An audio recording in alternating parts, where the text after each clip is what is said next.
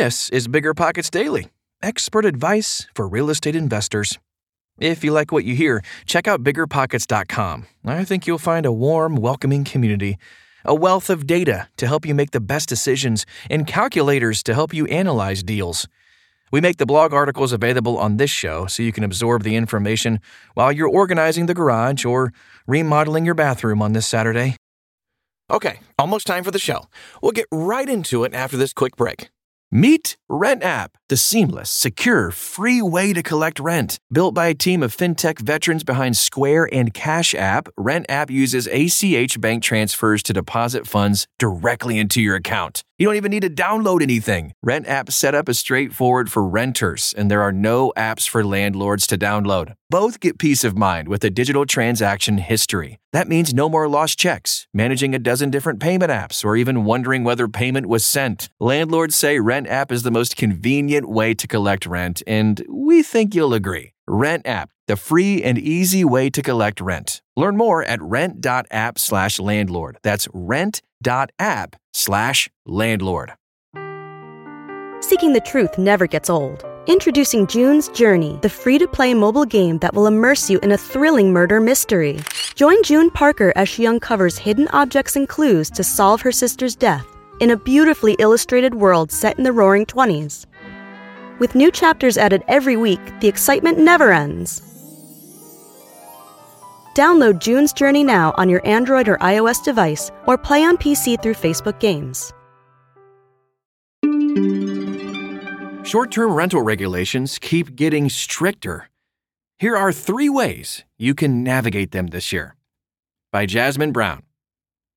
Drawing from my background in regulatory compliance for global financial institutions, I have developed an appreciation for the intent of regulations that strive to safeguard public interests.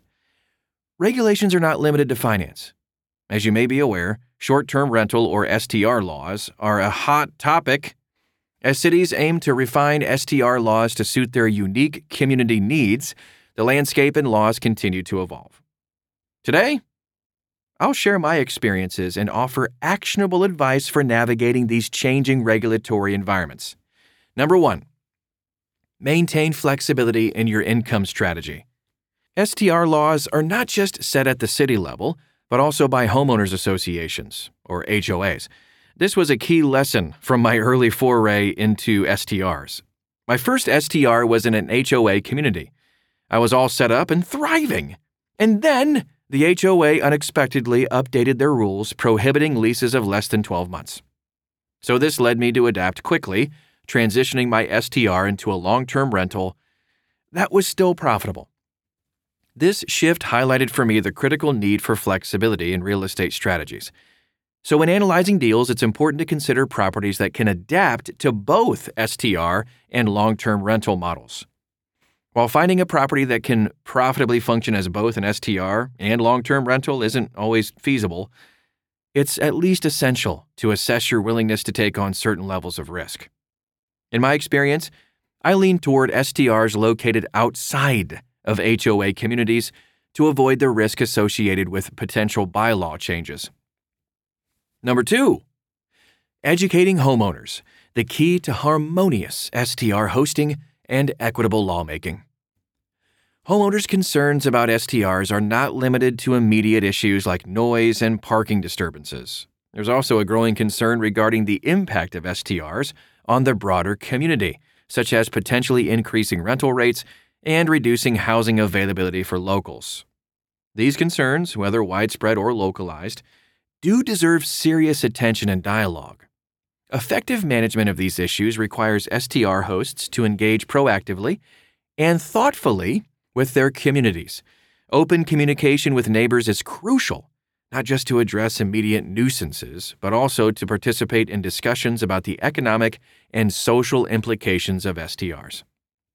Working with homeowners and the community, STR hopes can hosts can help develop balanced and fair STR regulations. And the third thing strategically adapting your STR portfolio to the new laws. Enforcement of STR laws has been known to vary significantly by city, for sure. This variability puts the onus on the STR owner just to decide how to choose to operate with new information and regulations. Adhering to new laws as soon as they are enacted is often considered the safest, most responsible approach for any business to ensure compliance and, of course, minimize legal and financial risks.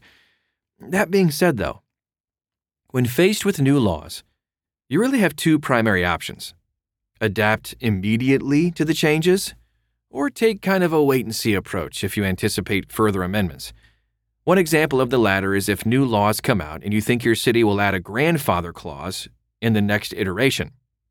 So, deciding whether to comply immediately or to observe for potential evolution in the laws involves assessing both risks and potential benefits. So, your decision should align with your risk tolerance, your values, and the unique circumstances of your properties. Some final thoughts?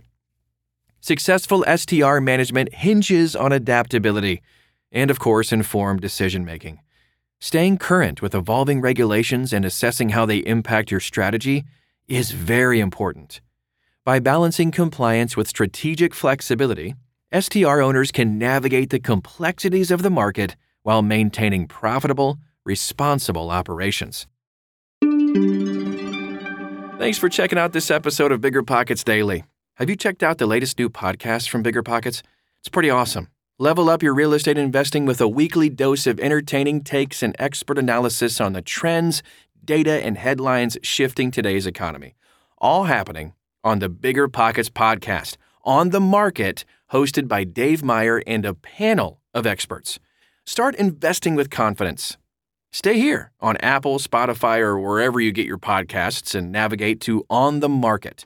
Or you can find the show by visiting biggerpockets.com slash podcasts.